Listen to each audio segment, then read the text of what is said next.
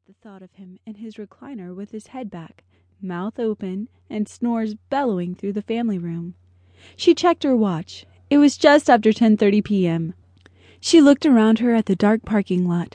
It was very empty at this hour on a weeknight. In the sky, she noticed a distant flash of lightning.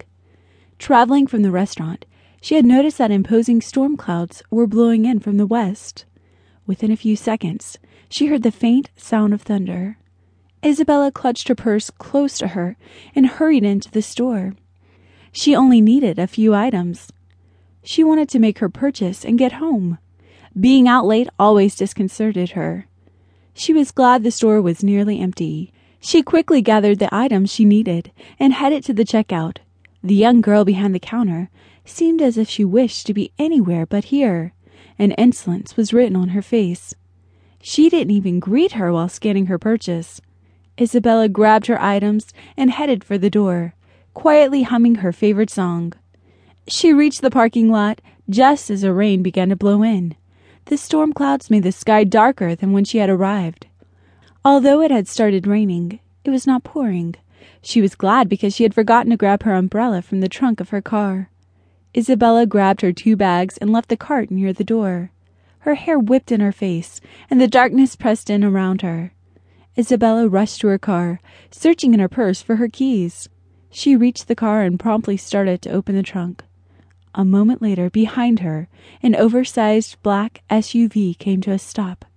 She noticed the movement, but dismissed it in her haste to deposit her groceries in the car.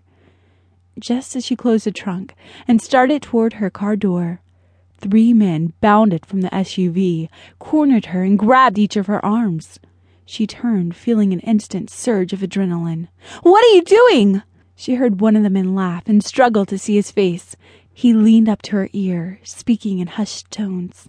"Come along with us, and don't make a scene." Isabel started to scream, but felt one of her assailants plant a crushing kiss on her mouth that silenced the sound. Isabella ripped her head away to make another attempt, but a hand covered her mouth as she was easily swept into the vehicle. When the door closed, she frantically tried to process the maddening situation. "There must be some mistake! Who are you?" Again, she heard a strained laugh come from one of the strangers.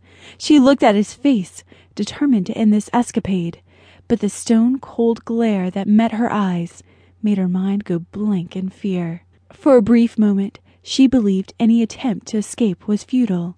Shaking off the hopelessness of the situation, her pulse raced as she sprang for the door in a definitive attempt to free herself.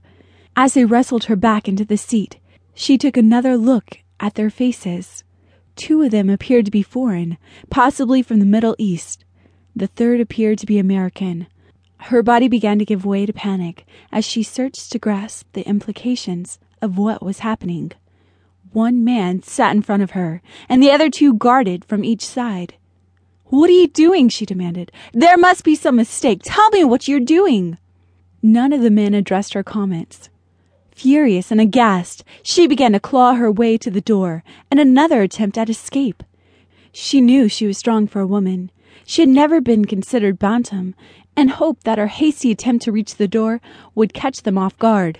Immediately, all of the men hurdled her to her seat. Her body felt bruised all over from the struggle. She looked at the imposing face of the man that was restraining her against the seat.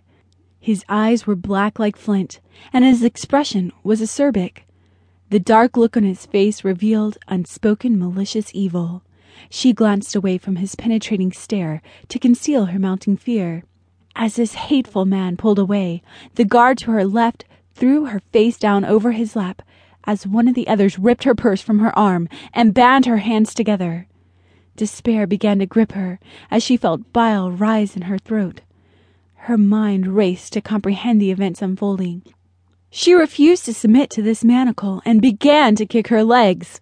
Hands shoved her to the floor. She could feel a knee in her back as the pain of his weight surged up her spine. Realizing she was in a perilous situation, her hope again began to flee. She stopped struggling. There must be a way to escape. Her mind rushed to find a solution. The vehicle was moving. Yet she could not calculate how long or how far she had traveled. The pressure and pain of the knee in her back did not relent as time began to